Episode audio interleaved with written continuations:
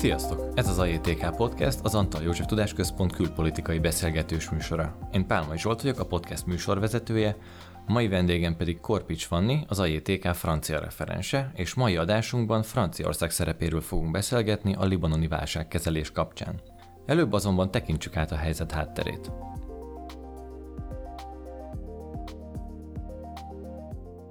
Libanon egy igen kicsi ország a földközi tenger keleti partján. Egy tengerparti sáv és egy több mint 3000 méter magas hegylánc határolja. A terület etnikai és demográfiai szempontból is rendkívül összetett, tekintve, hogy 4,5 millió fős lakosságából 2 millió ember menekültként számon tartott személy. 18 vallási kisebbséget különböztetünk meg az országban, a lakosság tekintetében 60% muszlim és 40% keresztényről beszélhetünk. Az 1926-ban francia hatásra elkészült alkotmány alapján a hatalom megosztása következőképpen alakul. Az elnök mindig maronita keresztény, a miniszterelnök mindig szunita muszlim, míg a parlament elnöke mindig síta muszlim. Franciaország az úgynevezett maronita keresztényekkel ápol kifejezetten jó kapcsolatot, akik az ország függetlenedésében is kulcs szerepet vállaltak, az utóbbi időben azonban csökken a jelentőségük, így félő, hogy Párizs befolyása folyamatosan gyengülni fog a térségben. Franciaország és Libanon kapcsolata régre nyúlik vissza, ezért sem meglepő, hogy a jelenleg kibontakozó libanoni krízis helyzet enyhítésében és megoldásában a Macron vezette ország aktívan részt kíván venni. Franciaország mindig is igyekezett szerepet vállalni a közel-keleti folyamatokban, ezzel is erősítve a 19. század folyamán kiépített gyarmatbirodalmának ezen pillérét. Ugyan valódi gyarmatokkal ebben a térségben soha nem rendelkezett, mégis az első világháborút követően mandátum területként fennhatósága alá került a régió egy része. Libanon a Sykes-Picot egyezmény értelmében francia befolyás alá került, és ott is maradt egészen 1946-os függetlenedéséig, de a korábbi nagy testvér végig figyelemmel kísérte az újonnan létrejövő ország fejlődését. A francia adminisztráció ideje alatt a térség kifejezetten prosperált, emiatt pedig a társadalom nagy részében a mai napig pozitív kép él az egykori gyámországról, olyannyira, hogy a jelenlegi krízis helyzet közepette már több mint 50 ezer ember írta alá a francia mandátum visszaállításáról szóló petíciót. Franciaország számára a libanoni befolyás a nagyhatalmiság látszatának biztosítására szolgál, míg Libanon szempontjából a humanitárius segítség és a nemzetközi érdekképviselet tekintetében jön jól az óriási diplomáciai testülettel rendelkező szövetséges. Franciaország a libanoni polgárháború alatt következetesen képviselte régi szövetségese érdekeit az ENSZ biztonsági tanácsában, amellett, hogy katonai támogatásban is részesítette. A konfliktus lezárását követően pedig befektetésekkel támogatta a polgárháború utáni újjáépítést. 2020. augusztus 4-én közel 3000 tonna ammóniumnitrát robbant fel Beirut kikötői övezetében, ezzel óriási pusztítást okozva, és körülbelül 200 ember életét követelve. A helyzetet tovább rontotta, hogy egy már eleve feszültségekkel teli társadalmat sújtott, melynek elege van a korrupcióból és a döntésképtelen kormányokból, a kialakult helyzet kilátástalansága következtében a hatalmon levő kormány lemondott, mivel az utcára vonuló tömeg a korrupciót nevezte meg első számú felelősként a tragédiáért. Franciaország ezt követően régió barátként azonnal Libanon segítségére sietett, humanitárius és gazdasági segítséget felajánlva egykori mandátum területének, illetve egy nemzetközi konferencia összehívását is kezdeményezte, ahol a libanoni kérdés tárgyalására került sor.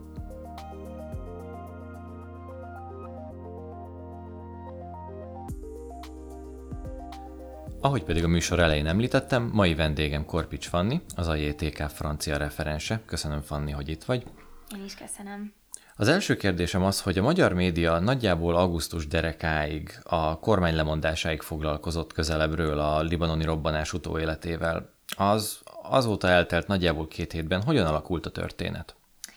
Miután a libanoni kormány a robbanás következtében lemondott, felmerült nyilván a kérdés, hogy akkor innentől kezdve hogyan tovább a libanoni belpolitikában, és az azt követő két hétben, tehát az elmúlt két hétben továbbra is folytatódtak a tüntetések, és Franciaország ebben a két hétben eléggé megerősítette a szerepét a libanoni válságkezelésben. Augusztus 31-én sikerült egy új miniszterelnököt kinevezni Libanon élére, akinek a feladata most az lesz, hogy egy megbízott kormányt állítson fel a következő 15 napban, legalábbis ez az az ígéret, amit a libanoniak megfogalmaztak Emmanuel Macron francia elnök követelésére, aki hát amellett érvelt, hogy minél hamarabb fel kell állnia egy új kormánynak, ami képes a reformokat végigvinni.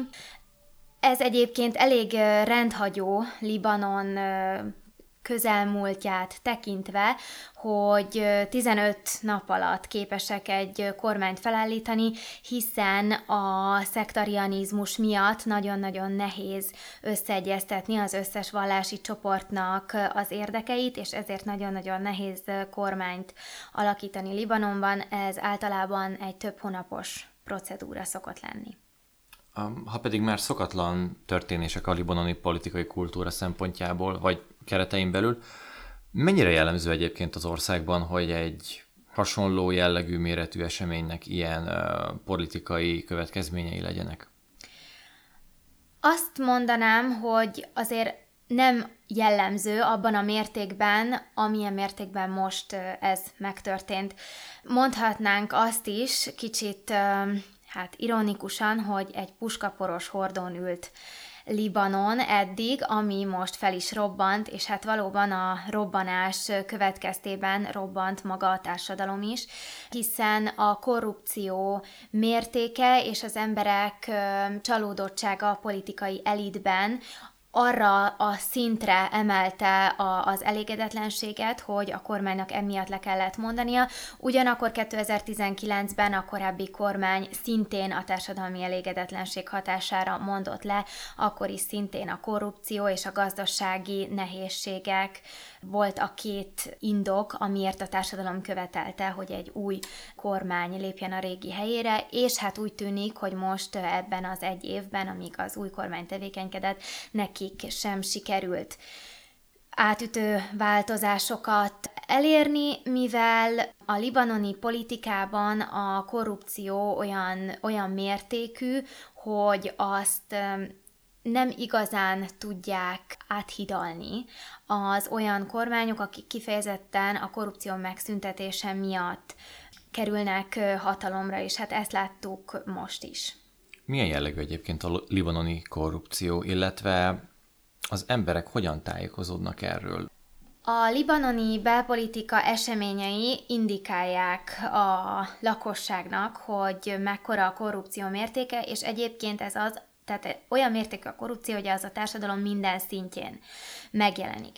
És az egész libanoni társadalomnak a, a felépítése a vallási csoportokon alapszik, azoknak az elkülönítésén alapszik, és minden egyes vallási csoport külön tevékenykedik, semmiféle ellenőrzési mechanizmus nincs közöttük, és ezért tehát a libanoniak teljesen tisztában vannak azzal, hogy mekkora a korrupció mértéke.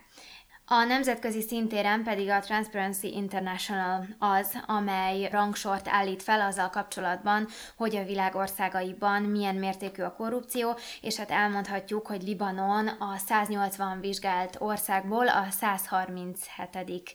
legrosszabb helyen van a 2019-es rangsor szerint. És ennek ellenére Emmanuel Macron mégis szeretne nagyobb szerepet vállalni a helyzet megoldásában. Mi vezette őt erre? Mi az általa vezetett Franciaország álláspontja az ügy kérdésében? Szerintem Emmanuel Macron egy aktívabb külpolitikát szeretne mindenképpen folytatni elődjeihez képest, és szeretné feléleszteni azokat a kapcsolatokat, azokat az évszázados kapcsolatokat, amelyek Franciaországot akár a gyarmataihoz, akár a korábbi mandátum területeihez kötötték.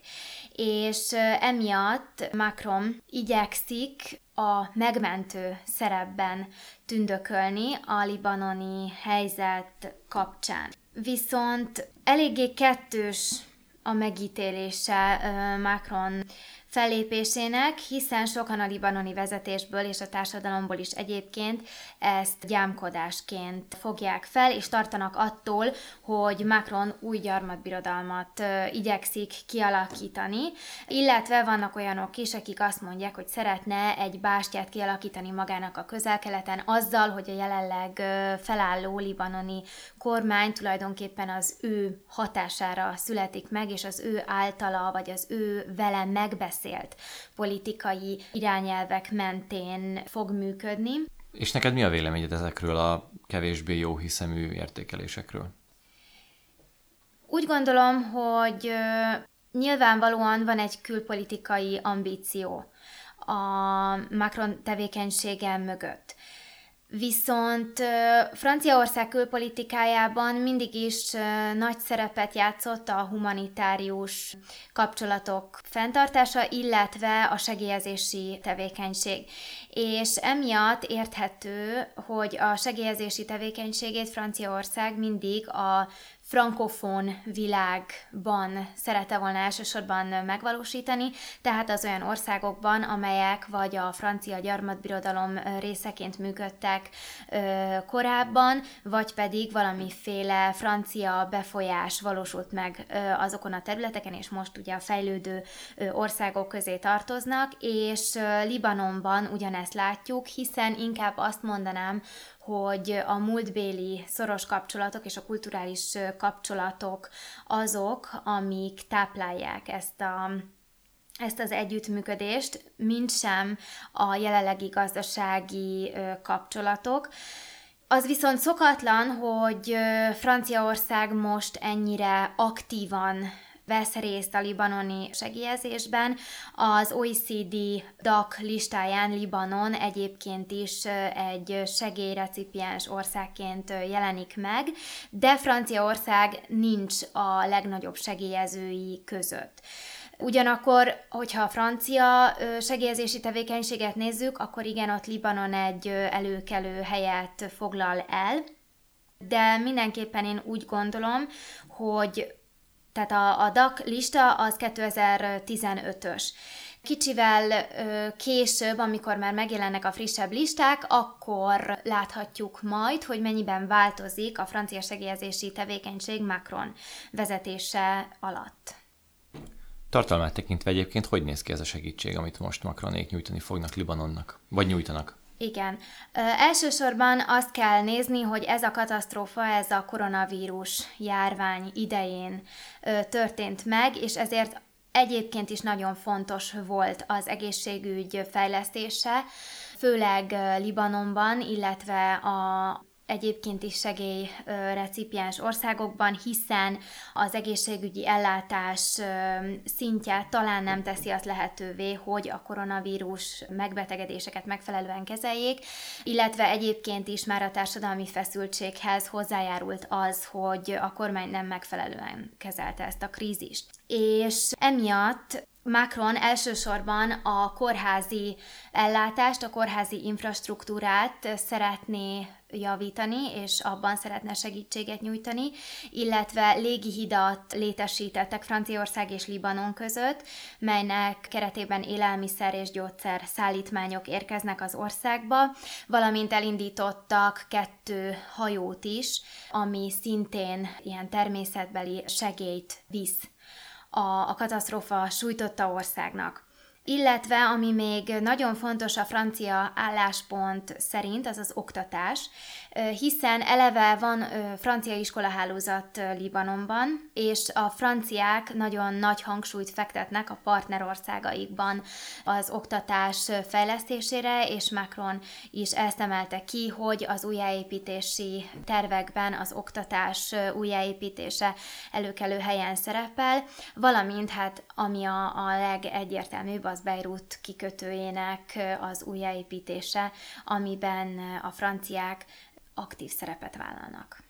Hogyha elfogadjuk azt, hogy ez a segélynyújtás, ez valamilyen szinten egy erődemonstráció Franciaország részéről, akkor te hogyan értékelnéd, mennyire sikeresen van demonstrálva ez az erő? Tehát működik a makroni stratégia, hogyha valóban ez áll mögötte? Franciaországban mindenképpen, tehát Franciaország egyébként is a világ második legnagyobb diplomáciai testületével rendelkezik, ezért, hogyha szeretne, akkor tud befolyással lenni a világpolitika eseményeire. Az már más kérdés, hogy korábban ezt a francia vezetés nem tartotta első számú prioritásnak, hogy Franciaország a nemzetközi porondon egy aktív szereplőként jelenjen meg, főleg az ilyen katasztrófa helyzetek kezelésében. Viszont most Macron szeretné Franciaországot egy globális vezető szerepbe helyezni, és ennek egyik lépése lehet ez a, ez a libanoni, makroni fellépés is. Olyan hatása mindenképpen volt, hogy Libanonban elindultak a kormányalakítás felé vezető úton, és ezt talán nem tették volna meg ilyen gyorsasággal, anélkül, hogy, hogy valamilyen külső hatás, külső nyomás nehezedett volna rájuk. Macron volt az első olyan külföldi államfő, kormányfő, aki az augusztus 4-i robbanás után ellátogatott Libanonba, sőt, elment a katasztrófa sújtotta Beiruti területre is, ahova egyébként maga a libanoni vezetés sem ment el, tehát a libanoni lakosság szemében egy részének szemében Macron mindenképpen mindenképpen a megmentő szerepében tetszelget, illetve azt is elmondhatjuk, hogy az augusztus 9-én összehívott segélykonferenciát Franciaország kezdeményezte, viszont az USA legalább olyan aktív szerepet töltött be itt a segélykonferencia alkalmával, de Franciaország volt az, az az ország, amely az ENSZ égisze alatt összehívott konferenciának a napirendjét a leginkább befolyásolta, és a végkimenetelét is.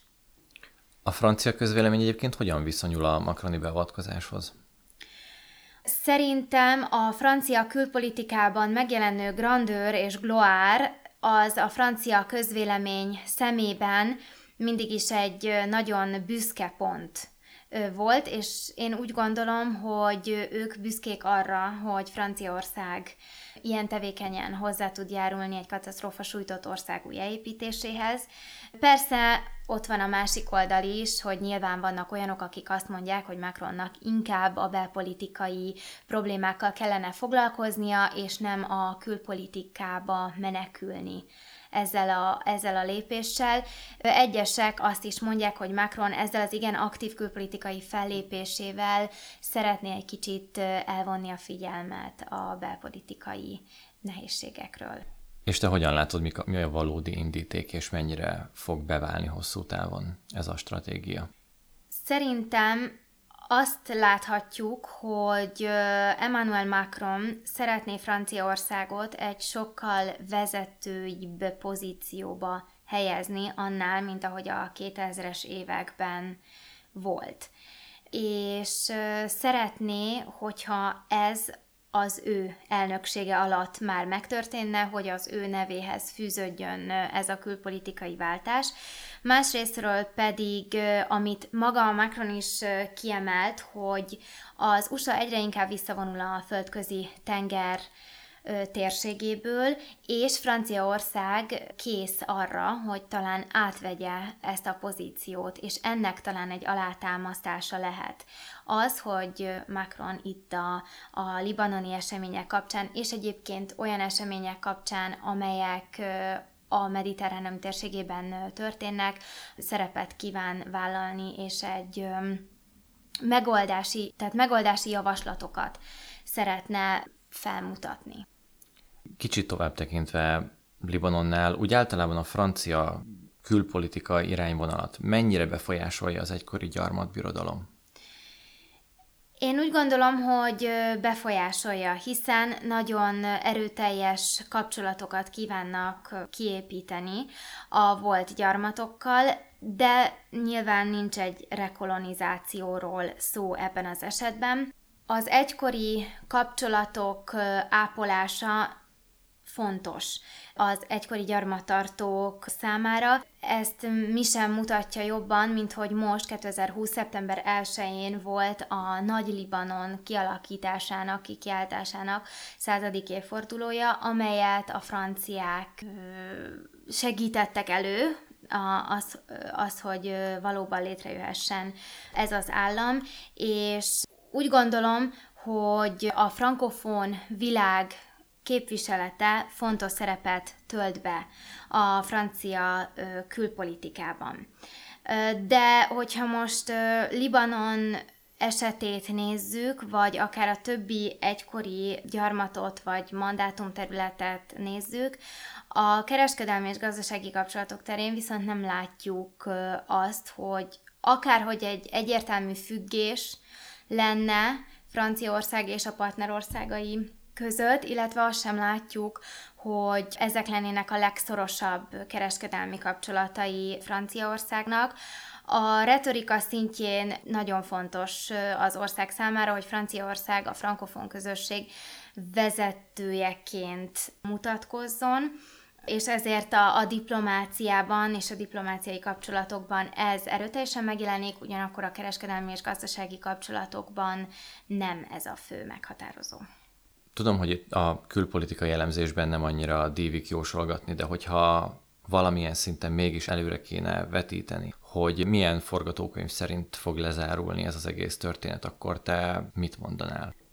Először is abból kell kiindulni szerintem, hogy, hogy mi történt eddig, és az alapján lehet megjósolni, hogy vajon mi várható.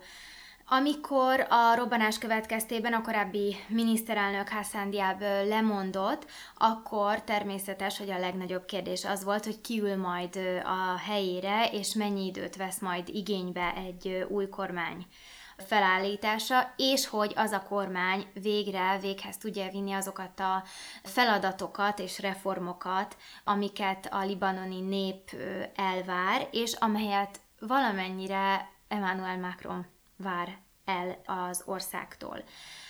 Az már kiderült, hogy az új kormány feje Mustafa Adib lesz, aki Libanon németországi nagykövete volt eddig, és talán kívül állt eddig a libanoni belpolitikai korrupció világától, tehát attól elkülönült, és ezért talán ez biztató lehet, hogy ő talán majd egy tiszta lappal tud itt indulni. És szerintem most Libanon szeretné visszavenni saját kezébe az ország nem is az, hogy az ország irányítását, hanem az ország politikai irányvonalának a meghatározását. Szerintem ezért is lehetett az, hogy még Macron érkezése előtt, augusztus 31-én döntöttek az új miniszterelnök kilétéről, hogy ne, nehogy az legyen, hogy Macron mondja meg, hogy ki lesz, vagy ki legyen a miniszterelnök, és kíváncsian fogom várni, hogy valóban megalakul-e 15 nap alatt ez a kormány, és hogyha igen, akkor vajon a korábbi államberendezkedés szerint fog tovább működni Libanon, vagy ez az új kormány egy teljesen új rendszert szeretne meghonosítani.